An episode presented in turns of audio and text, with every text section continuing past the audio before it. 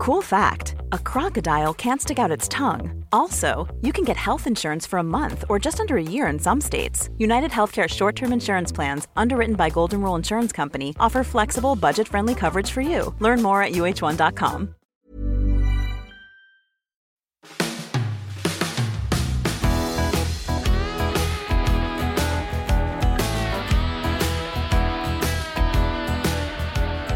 Hej och välkommen till Udda Jämt. En podd om vårt liv som är, precis som det låter, udda jämt.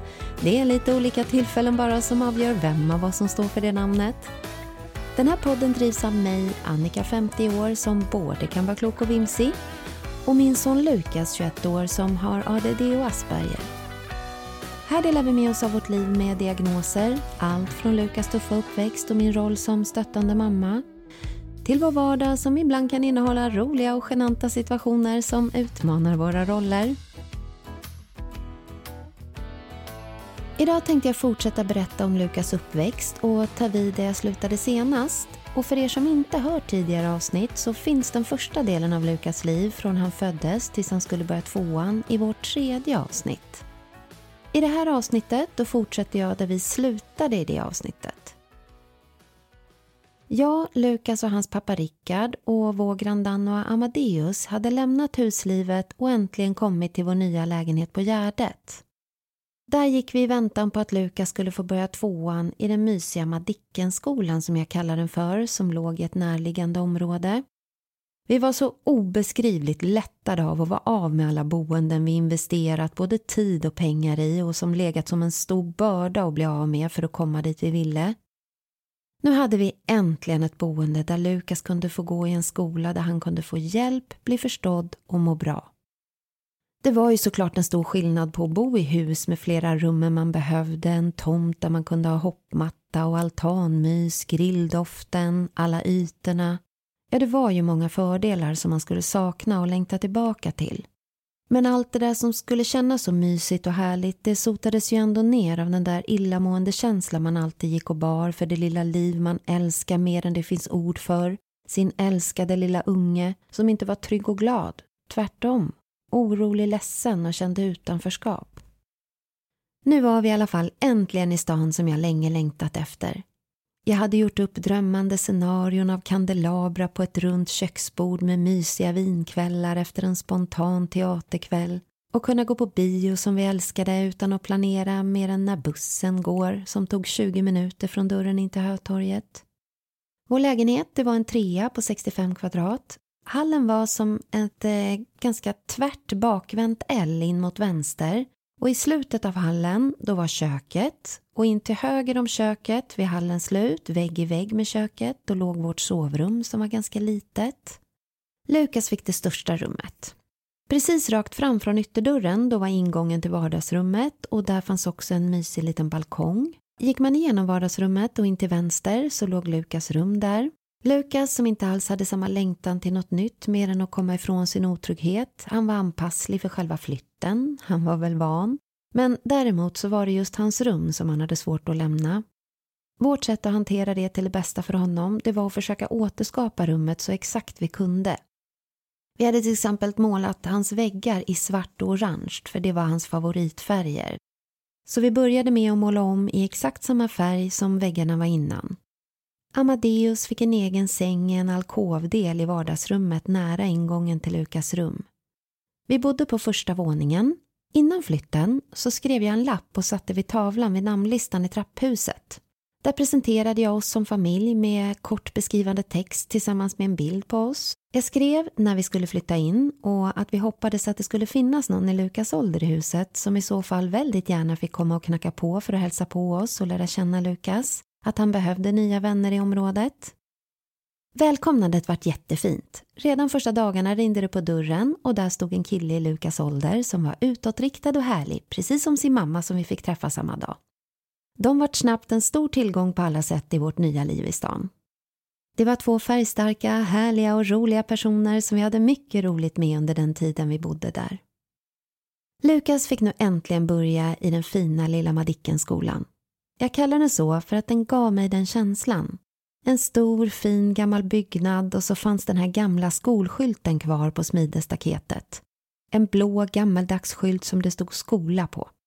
Det var stora gamla stentrappor och små barngrupper i klasserna. Lukas hade bara 12 barn i sin klass. Några dagar innan skolstart så fick Lukas komma och träffa den nya fröken och titta på lokalerna. Både skolan och läraren gav ett sånt lugnt och tryggt intryck. Läraren var en liten näpen blond kvinna i hästsvans och gav ett sportigt intryck med Göteborgsdialekt och hon kändes både varm och lyssnande. Lukas var såklart blyg men från första dagen så var han positiv och gå till skolan. Starten vart precis som vi önskade. Allt gick så lätt. För Lukas har alltid varit så att när han kände sig trygg och mådde bra och hade barn att leka med, då var han lycklig och glad. Och det vart han snabbt i den här klassen. Det var värt varenda flytt och några till för den känsla jag nu hade i kroppen när jag lämnade honom vid skolan på morgonen. Vi fick åka tunnelbana en station så att jag följde med Lukas varje morgon och hämtade honom efter dagens slut. Det dröjde inte länge förrän Lukas frågade om en klasskompis fick följa med hem efter skolan. Vilken lycka! Han fick snabbt vänner i klassen, allt kändes som en dröm. Skulle själen få koppla av lite nu? Den här skolan, barn, föräldrar och även området gav inte alls intryck att vara snobbigt eller tillhöra Östermalm. Det kändes mer som en liten bortglömd kulle mitt i stan, dit som man bara åkte om man hade en anledning.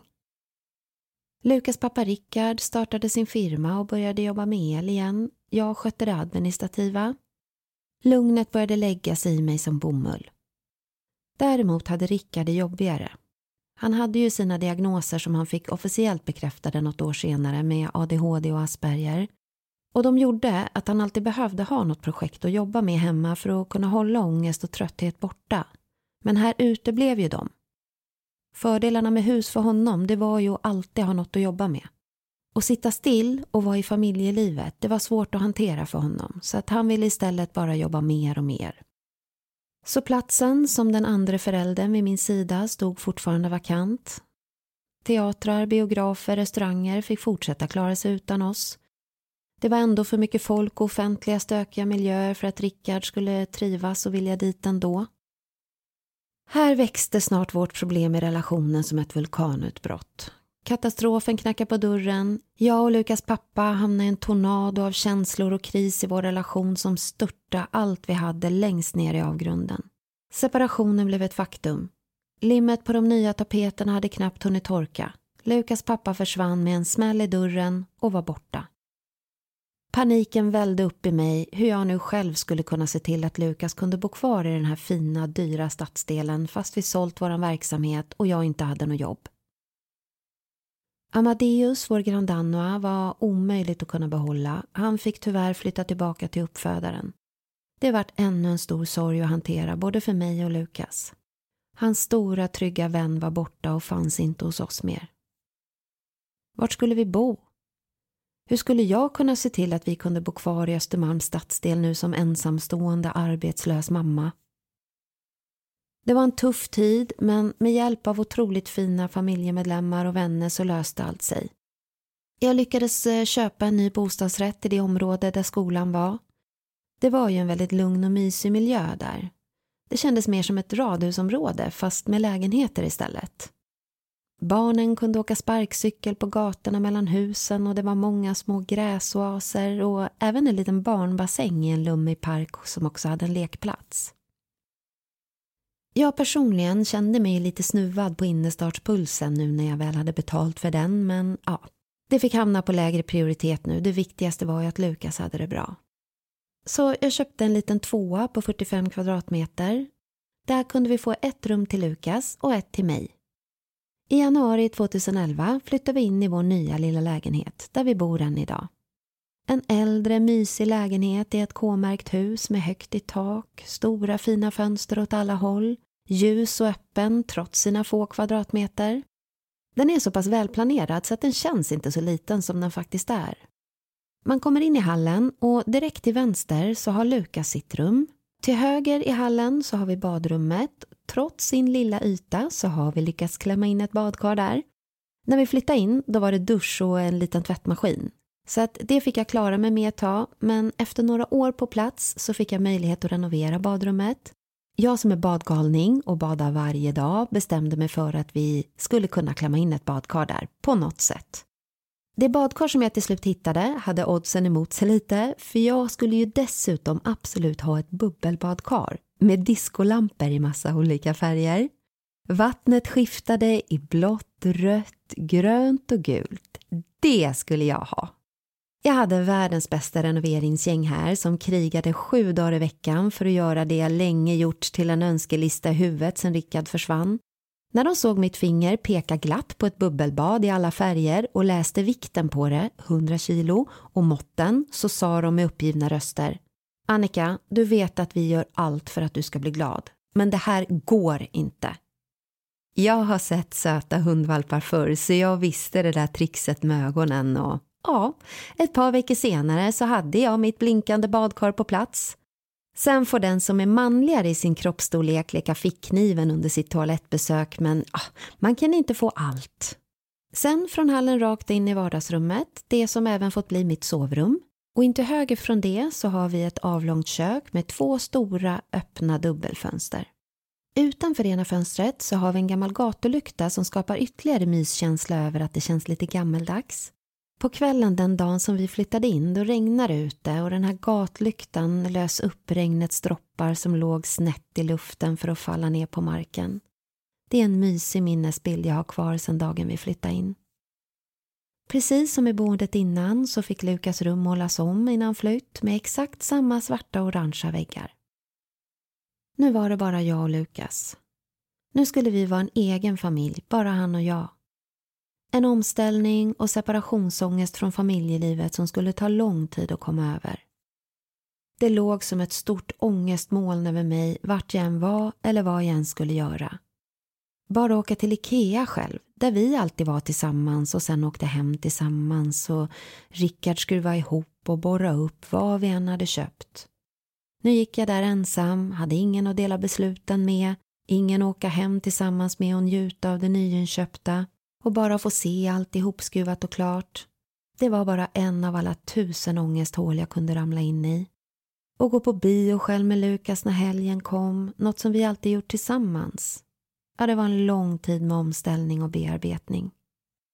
På vintrarna då brukade vi åka snowracer och det tyckte Lukas var jättekul. Så att jag vill ju fortsätta göra det med honom nu även om det tog emot att göra allt som man brukar göra som familj. Men nu var jag tvungen att göra det ensam med honom, omsvärmad av andra familjer som såg så lyckliga ut. Det var däremot ett tillfälle som jag vill berätta om som stack ut lite extra från mängden och som gjorde att även mina steg kändes lättare att ta mig hem ifrån backen den dagen och som jag aldrig glömmer. Jag och Lukas vaknade upp en lördag morgon och solen lyste, snön gnistra. Vi bestämde oss för att ta vara på den med att åka lite snowracer så vi tog hans snowracer och gick till närliggande backe. Det var ganska mycket folk i backen när vi kom dit och det var väldigt mycket människor i trendiga skitset. Det är ganska underhållande att se sig omkring på alla fullkornsföräldrar från Östermalm som dragit på sig sitt senaste peak performance-set med matchande mössa, vantar och sina supersnygga kängor som har samma färg på sina snören som det är på vantar och mössa. De har samma klädsel som de skulle ha på en skidresa i Val d'Isère. Men det är en pappa som sticker ut lite och fångar min uppmärksamhet. Det är en lång pappa, säkert närmare två meter. Hans klädsel sticker ut lite och han ser inte alls lika välplanerad ut som de andra föräldrarnas. Han har nämligen långrock och lågskor, sådana där som jag brukar kalla dansmackor. Tunna, platta och väldigt hala. Han ser ut som han varit på en sen krogkväll som slutat på morgonkvisten och blivit stoppad i hallen av en ilsken fru som gett honom straffet att ta eget ansvar för dagens aktivitet, pulkabacken med deras dotter. Så han är där med sin väldigt envisa dotter som gissningsvis är i fyraårsåldern. Pappan har, efter en halvtimmes toffelrang under sin dotter, nu börjat ledsna på hur hon domderar och styr. Jag hör hur hans ton börjar bli mer och mer irriterad mot henne. Han är tämligen obekväm med att den här lilla tjejen inte alls har några sociala spärrar och att hon dessutom har en ljudnivå på sina stämband som skulle få det bästa högtalarsättet att skorra. Hon har nu bestämt sig för att hon inte vill gå upp för backen mer. Det finns ju ingen hejd på hur bortskämda ungar är idag. När jag var liten, då fanns det ju inte ens på kartan att föräldrarna skulle stå där i perfekta dressar och klappa händerna för att ungarna kunde sitta rakt upp och ner på en pulka. Idag är det ju så bedårande och enastående när de åker pulka att helst både mamma och pappa måste vara med, för det ska ju också vara jämlikt. Sen ska de stå där med förtjusande ljudningar och beundra deras lilla underverk som egentligen bara sitter på en pulka och åker ner för en backe. Inte allt för sällan har fullkornspappan fått positionen längst ner för att fota det lilla underverket nu när hon åker, som ett förevigat minne av den här unika stunden, för det ska ju också in på mammas Facebook sen. Så det måste ju bli en perfekt bild, så ingen snor och backens dyraste mössa. Men uppmärksamheten runt om faller bort ju mer den här pappan och hans envisa dotter får huvudrollerna i dagens föreställning. Dottern har nu stannat mitt i backen och väntar på att pappa ska foga sig, släppa fram pulkan så hon kan sätta sig i den och bli skjutsad uppför. Pappa å sin sida, han har bestämt sig för att för en gångs skull försöka sig på psykologens tips från barnavårdscentralen hur hon ska jobba med hennes envishet så det finns ingen annan utväg än att ta fighten oavsett om den hamnar i fokus för hundra pulkaåkande åskådare mitt i backen. Pappan hon har höjt sin röst lite, han står på sig. Flickan, som inte kan höja sin mer, fortsätter ändå med samma bestämda Nej, jag vill inte! Armarna har hon nu satt i kors runt sin overallmage och lutar ner hakan samtidigt som hon drar ihop ögonbrynen så mycket hon kan. Jag ska åka pulka, säger hon uppfordrande till sin två meters långa pappa. Eftersom pappan och flickan står mitt i vägen för åkarna har alla fått skingra sig lite runt om för att kunna fortsätta sin pulkadag, vilket inte direkt minskar uppmärksamheten på det här ekipaget som tävlar om vem som är mentalt starkast. Men med tanke på att en fyraåring inte har några vidare tankar om att folk kan titta och att det kan bli pinsamt så ligger den äldre och långa av dem fortfarande i underläge. Flickan står kvar med sina overallklädda bestämda ben och rör sig inte en centimeter. Däremot har hon börjat gnälla lite nu över att hon fryser om händer och fötter också. Väldigt högt. Det är ju kallt och så still i tio minuter som deras prestigetävling nu hållit på inför publik. Jag står på första parkett. Det här vill jag inte missa. Jag måste ju få veta slutet på den här interna tävlingen. Nu börjar den här pappan tappa sitt tålamod. Hans röst har nu höjts ännu mer och han har börjat släppa lite på sina sociala spärrar utan att tänka på det. Emma, nu kommer du! Jag tänker inte låta dig åka upp för backen och det börjar bli kallt. Kom nu så åker vi en sista gång och så går vi hem till mamma sen. Säger han i hopp om att en liten påminnelse om vad mamma ska säga om det här kan sätta lite respekt i det här obstinata flickebarnet. Emma har absolut inte tänkt gå på den enkla oavsett om det börjar domna i fingrar och tår av kylan nu. Hon står kvar. Hon försöker värma sig med sin ilskna röst istället. Nej, jag ska åka, skriker hon. Pappan, som nu ledsnar på huvudrollen inför alla, går nu neråt mot mitten av backen för att möta upp Emma. Han har nog tänkt att ta till strategi två. Ta tag i Emmas arm för att visa henne med sitt kroppsspråk att nu får det vara nog. Emma bryr sig inte ett dugg om det där med kroppsspråk. Hon vill bara åka pulka uppför backen. Så när pappa väl med pulkan i ena handen och ett fast grepp om Emmas röda overallarm ska börja gå med bestämda steg upp för backen tappar Emma benen istället och väljer strategi två hon också. Jag ska göra mig så tung och svår som möjligt. Pappa, som var så inne på att Emma skulle bli lite rädd för hans bestämda armgrepp, förlorar fattningen lite och råkar tappa snöret på pulkan som nu håller på att glida iväg nerför hela backen igen. Han får precis i sista sekund tag på den med sin vänstra fot som han nu försöker balansera tillbaka och upp igen för att få tag i snöret med ena handen. För den andra är ju fullt upptagen med lelösa Emma som har lagt av varenda muskel i kroppen. Numera hänger hon bara som en tom röd overall i pappas hand, fast med en väldigt envis och tjurig unge inuti sig. Här ska pappa inte komma billigt undan. Det ska bli en hård match och Emma försöker göra sig och sin röda overall så tung som det bara går. Uppmärksamheten ges nu fler och fler i backen. Blickarna är av blandade reaktioner. En del funderar på om det här inte går under barnmisshandel ändå. Att han inte kan vara klok som håller på så här. Vissa borde inte få ha barn. Andra blickar de är mer inspirerade att se hans teknik. De försöker memorera alla steg så de kan prova på sin egen envisa unge som tjatar lika mycket hela pulkadagen. Men för att slippa scener så har de turats om att släppa upp sitt barn varannan gång istället. De vill nog gärna se hur det här slutar och ifall de kan åka lite snålskjuts på den här händelsen och lära sig något. Sen är det jag och säkert några till som bara känner oss riktigt underhållna. Pappan ser just nu väldigt rolig ut. I sin långa rock och lågskor håller han nu på att förlora balansen för hans vänstra fot står på pulkan och glider mer och mer neråt för spagaten blir tydligare samtidigt som han vägrar tappa greppet om lelösa Emma som nu ligger med hela sin tyngd på backen och kämpar för att göra sig lika tung som hennes bestämda tungsinta tjurighet. Det är marginaler från att hans tvåmeters kropp ligger nersnöad på backen med sträckt ljumske och då hade ju Emma stått som en segrande boxare med höjda armar i skyarna. Den synen har den här pappan bestämt sig för att inte ge oss och framförallt inte henne.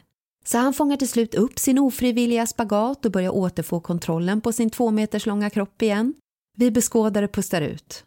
Emma står fortfarande kvar vid samma fasta beslut att pappa inte ska komma lätt undan bara för att han är starkare.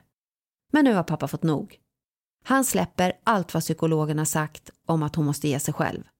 Han sliter åt sig snöret på pulkan med ena handen och med samma styrka sliter han tag i Emmas overall. Styrkan han fått tack vare sin ilska gör att Emma ser lika lätt ut som snöret när han sliter upp henne från marken. Han säger inte ett ord. Greppet om pulkan är lika bestämt som greppet om Emma som han håller i ryggen på hennes röda overall så hon hänger som en trasdocka när han går med snabba och bestämda steg upp för backen. Emma som bestämt sig för att inte ge honom den lätta och komma lindrigt undan på pinsamhetsstegen börjar då skrika sitt högsta rakt ut över hela backen så det inte undgår ett enda öra inom räckhåll. Det hon skriker tyder på att pappans grepp om overallen medfört sig en viss känsla av obehag. För det hon skriker om och om igen är Aj, aj, min snippa, aj, min snippa! Högröd i ansiktet fortsätter pappan gå längre och längre ifrån backen och släpper på inga villkor varken greppet om flickan eller pulkan. Hennes skrik hörs länge, även om ljudnivån minskar i takt med pappans bestämda steg från backen. Men väldigt länge fortsätter hennes meningar eka. Aj, min snippa! Aj, min snippa! Så det vart en väldigt underhållande dag, både för mig och Lukas som satt sig i minnet. Så varje gång jag går förbi den där backen då fnissar jag och hör hennes utrop i huvudet än idag. Och jag har ju sedan den dagen döpt den till Snippabacken. Hey everyone, I've been on the go recently. Phoenix, Kansas City, Chicago. If you're like me and have a home but aren't always at home, you have an Airbnb. Hosting your home or a spare room is a very practical side hustle. If you live in a big game town, you can Airbnb your place for fans to stay in. Your home might be worth more than you think. Find out how much at airbnb.com/slash host. Want flexibility? Take yoga. Want flexibility with your health insurance? Check out United Healthcare Insurance Plans. Underwritten by Golden Rule Insurance Company, they offer flexible, budget friendly medical, dental, and vision coverage that may be right for you. More at uh1.com. Det var en jobbig period att gå igenom sorgarbetet och separationen från Lukas pappa och allt man skulle börja hantera helt ensam. Det som hjälpte mig det var att Lukas hade det jättebra i skolan och började få kompisar. Äntligen kunde jag lämna en glad kille i skolan som glatt gick in i klassrummet och trivdes med både barn och lärare. Även om Lukas även där behövde sin anpassning och struktur så var det inga problem att möta honom i det för den här fröken han hade. Både för att klassen ändå var så liten men även på grund av hennes lugn och talang för att lyssna och anpassa efter hans behov.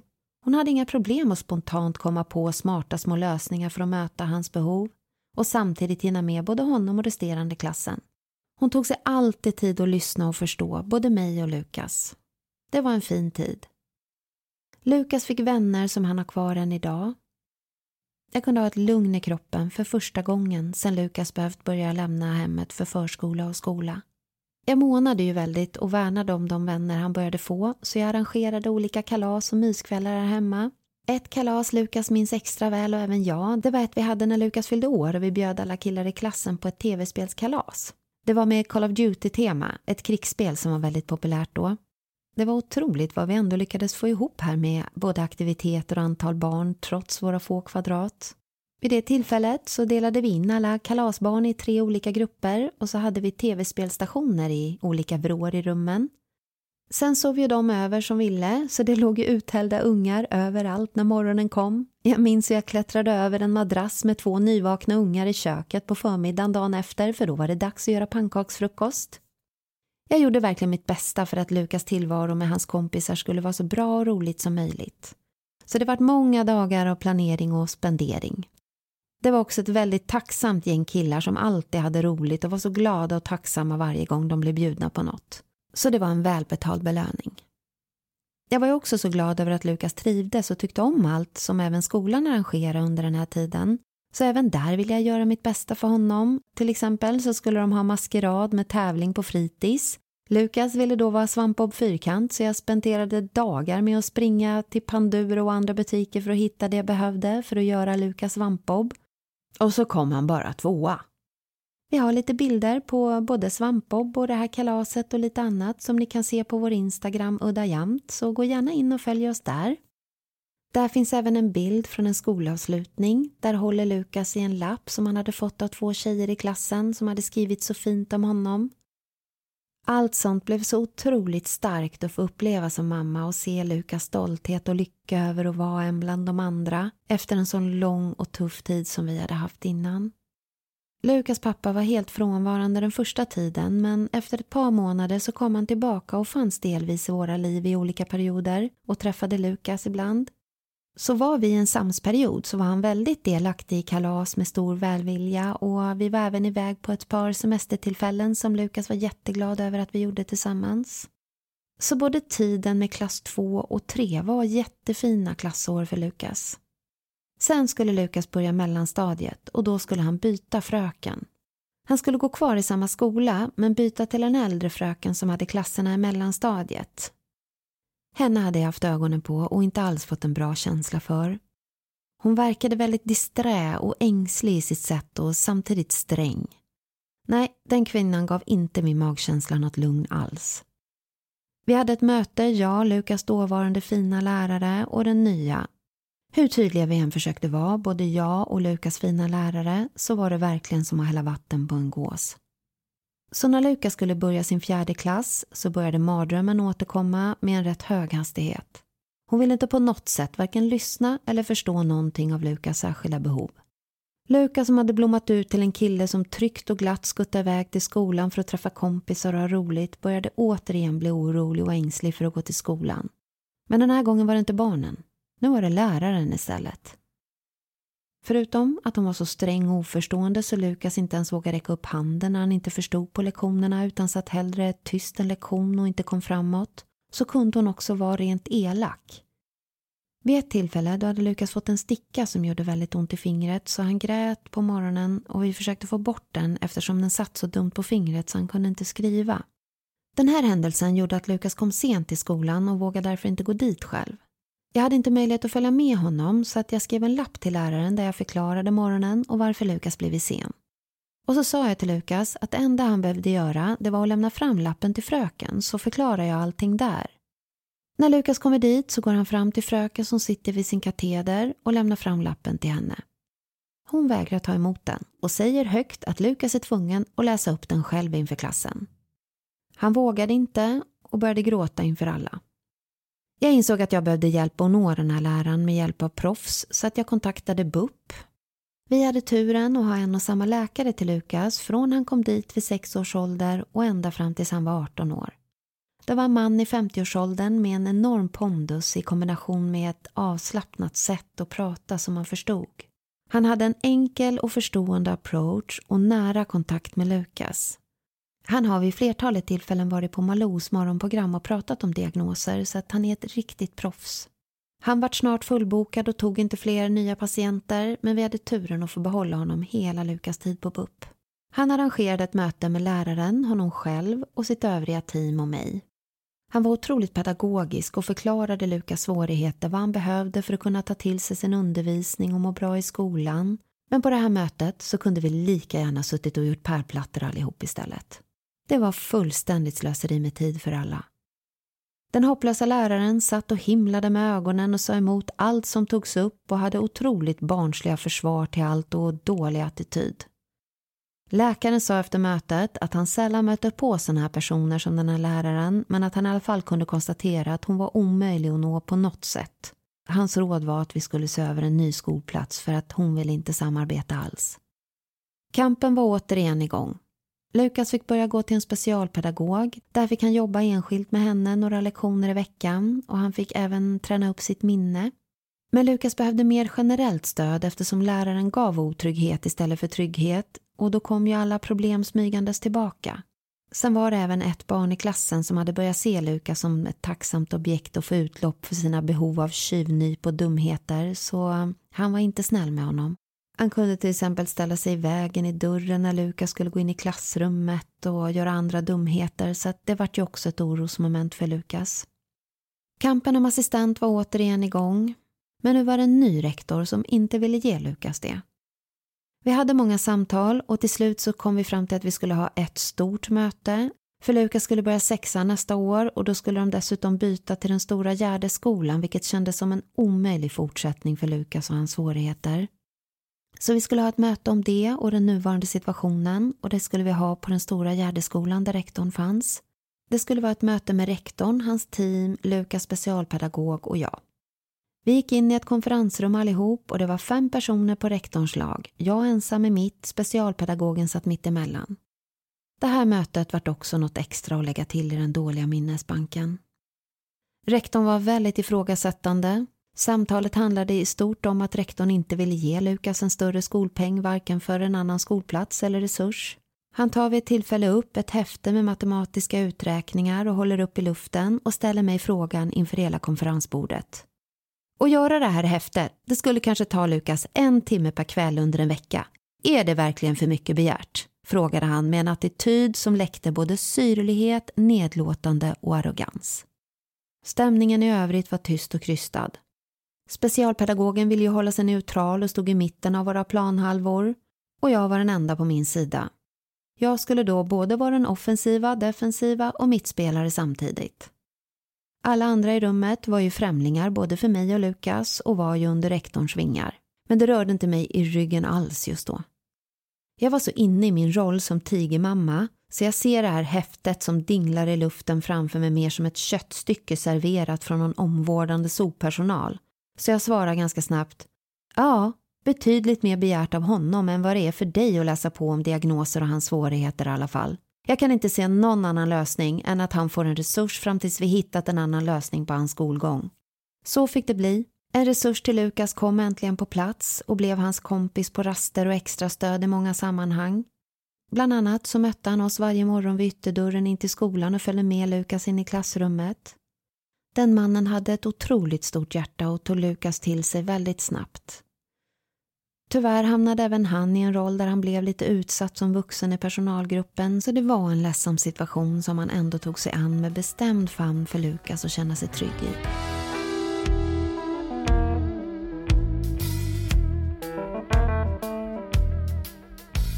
Nu har jag bjudit in Lukas för att fråga honom lite om hans olika skolsituationer. Och även om hans minne på gott och ont inte är det bästa så har jag ändå några frågor som jag tänkte ställa. Så jag tänkte börja med att fråga dig Lukas vad du minns av dina första skolår i området här, från tvåan och mellanstadiet. Om vi börjar med när du kom till skolan och började klass två. Har du någon minnen av det? Uh, jag kommer ihåg bland annat uh, våran fröken som var väldigt snäll och förstående. Hon brydde sig. Hon var väldigt omhändertagande. Jag kommer ihåg att jag var blyg och tillbakadragen. Men sen var det ett kompisgäng som började prata med mig. Sen började vi umgås och vi hängde på rasterna. Sen kom de även hem till mig och spelade tv-spel, vilket vi gör än idag.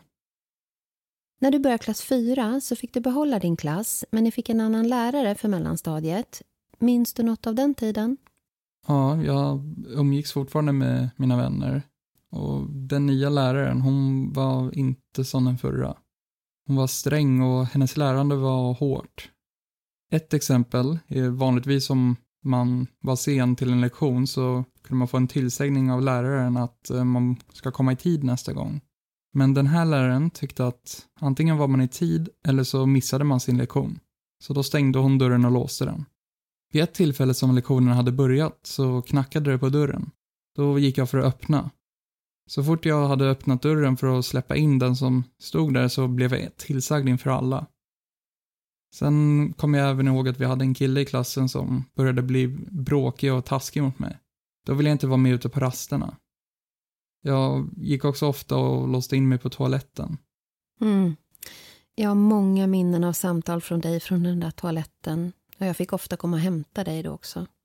Det började bli dåligt för dig igen då, så att eh, du fick ju till slut en assistent. Minns du något från den tiden och när han var med dig? Ja, jag, jag tyckte om honom. Han kändes som en väldigt varm person som brydde sig.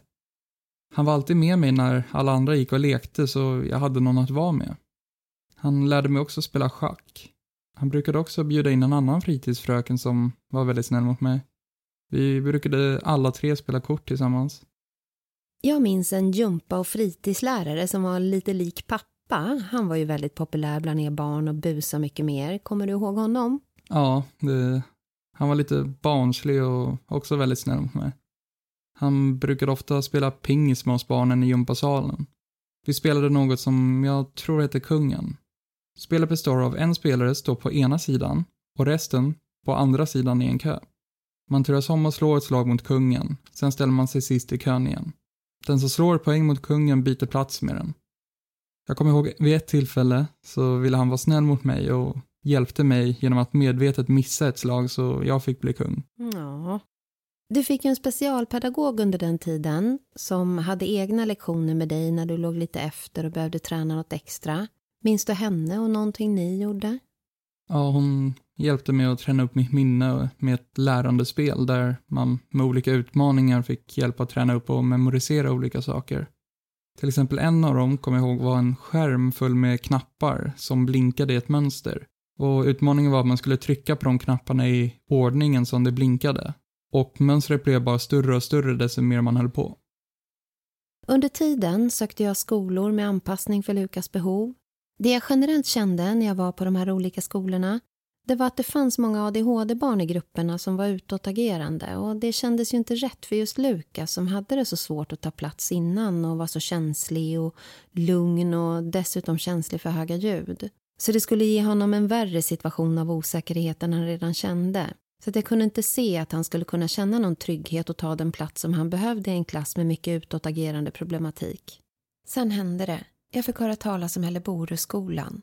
En skola i Näsby park som i så fall skulle kräva beviljad skolskjuts. Den skolan hade ett jättefint rykte och var just för barn inom autismspektrumet och med diagnoser som till exempel ADD och ADHD.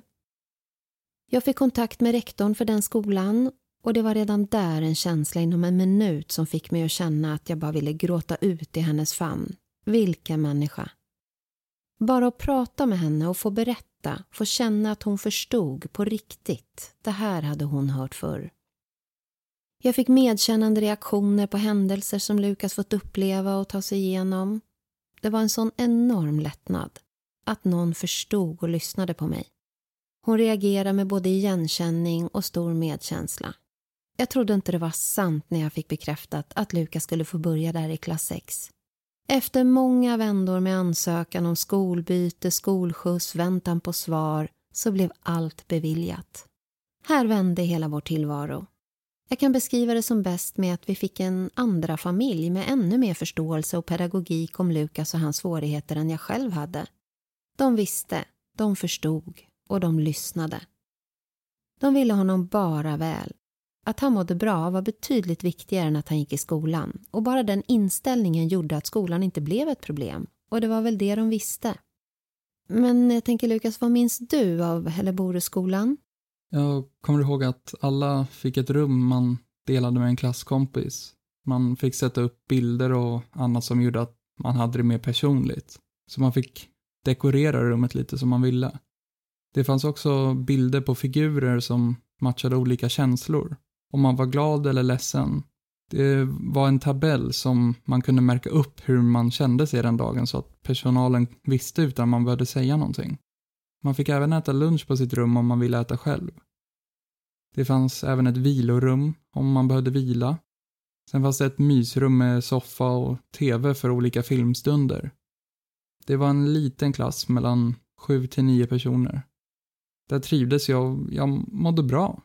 Det var stor tolerans för varandras svårigheter både hos personal och barn. Alla i personalen var väldigt snälla och trevliga. Rektorn var väldigt välkomnande också. Hon hade sitt kontor på ett annat våningsplan så vi träffade henne inte lika ofta som andra i personalen. Men hon var väldigt snäll och varm. Sen hade man en assistent som man delade med andra. Hon var varm och snäll och hon gav alltid en familjenära känsla. Hon fanns alltid där för de som behövde. Vare sig man var glad, ledsen eller arg. Hon, hon var alltid där.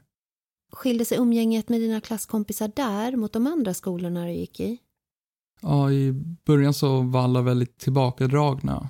Men då bestämde sig fröknarna för att ta ut oss på en promenad. Och på något sätt så fick de oss att börja prata lite. Och sen helt plötsligt när vi kom tillbaka så kände alla alla. Det vart en gemenskap som förde alla närmare varann. Och alla började umgås. I andra skolor var det mer uppdelat i olika kompisgrupper, men här såg personalen till att hela klassen blev en enda stor kompisgrupp. Mm. Det vart en tid som blev som en dröm för mig. Lukas tid från klass 6 till 9 var helt underbar. Jag fick allt jag behövde som mamma och Lukas fick allt han behövde som elev med särskilda behov. Var det en ängslig dålig dag då behövde jag bara ringa ett samtal till hans assistent som var som en extra förälder för Lukas med samma prioritet på hans välmående som jag. Vi kunde inte ha det bättre.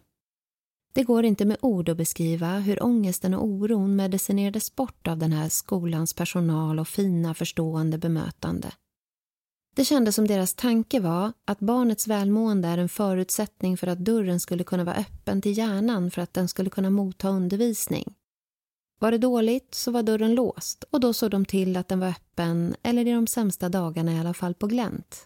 Då anpassades allt. Lukas kunde få jobba på sitt rum om han behövde, han kunde få gå och vila om han behövde. Allt det här gav ju känslan att de tog hand om honom till och med bättre än vad jag kunde göra som mamma hemma. Så när det var dags att gå ut nian och Lukas skulle vidare till gymnasiet då började det krypa en panik i kroppen om att man inte ville att han skulle bli äldre. Man ville att han skulle få gå i den här skolan för alltid. Vi började söka gymnasium med Aspergeranpassning. Vi sökte i första hand efter de som hade inriktning speldesign eftersom det var och fortfarande är Lukas dröm att få jobba med det. Vi gick på gymnasiemässan och Lukas föll pladask för Fryshusets linje estetik media med speldesign och anpassning för Asperger som stod och marknadsförde sig där. Så vi sökte plats och fick gå på informationsmöte och då fick vi veta att de tog inte in elever via köplats utan de intervjuade eleverna och så valde de ihop de som skulle passa bäst i en grupp som de sökte för året. Det var en nervös intervju för oss båda eftersom jag visste hur gärna Lukas ville gå där. Men den läraren som höll intervjun han var väldigt avslappnad person med norrländsk dialekt och han fick direkt en bra kemi med Lukas som snabbt slappnade av och kunde leverera många bra svar som visade hans stora intresse för att få en plats i klassen. Och det fick han. Så nu väntade tre år av ytterligare lugn och ro. Det var också en tid som jag önskar alla som har barn med särskilda behov. Det är så otroligt viktigt att de får må bra i skolan när inlärning och allt annat i livet är en kamp. Den ro som både jag och Lukas fick känna under den här tiden, den var också ovärderlig. Kan du, Lukas, beskriva Fryshuset och deras personal? Nej. Alla var väldigt varma och roliga lärare. De var väldigt förstående för alla svårigheter. Det var en glad stämning både bland lärare och elever. De försökte öppna upp oss för varandra med olika aktiviteter i början. Det var också en mindre skolklass på 10 till 12 elever. De försökte göra allt extra tydligt. De ritade på whiteboard istället för att bara prata. De jobbade mycket visuellt. Under historielektionerna till exempel så skrev de mycket på whiteboarden istället för att bara prata. Man kunde sitta med hörlurar när man jobbade och lyssna på musik eller något annat som gjorde att man kunde koppla av och fokusera bättre. När det var rast åkte vi ofta iväg till olika matställen och åt tillsammans. Vi hade även psykologi och där var det inte bara prat om Freud, utan vi fick lära oss mycket om mindfulness och olika övningar för att hantera stress och ångest. Olika andningsövningar och lugnande ljud. Vi fick lära oss lite avslappningsövningar. Det var även praktiska övningar i att hantera våra olika svårigheter. Det kändes som vi hade väldigt tur med vår klass för alla klickade så bra med varandra. Men det var ju inte riktigt tur eftersom att de intervjuade alla sökande och valde ut de som de tyckte passade in. Både i utbildningen och med klassen. Vi hade en väldig gemenskap där också. Ja, så Lukas hade ju en otrolig tur att få en anpassad skolplats ända från sexan och hela vägen genom sin treåriga utbildning inom estetik, media med inriktning speldesign på gymnasiet och gå ut med fina betyg. Jag är så otroligt tacksam att vi har lyckats få de här skolplatserna som varit som ett stort tröstande plåster på alla sår av dåliga år som vi har fått ta oss igenom innan. Så slutet gott, allting gott av skolans tid. Nu är det även dags att avsluta dagens avsnitt. Vill ni se lite bilder från de här åren som jag berättat om i Lukas liv så finns de på vår Instagram Udda Jämt, så gå gärna in och följ oss där. Ännu en gång en hyllande shoutout till min bror Rickard Tell som är en sån grym klippare, textförfattare för sociala medier och även bilderna för våra avsnitt. Tack Ricky! Jag är så glad att ni har hängt med oss idag och jag hoppas att ni vill hänga med oss även i nästa avsnitt. Fram till dess så får ni ha det så fint och vara rädda om varann.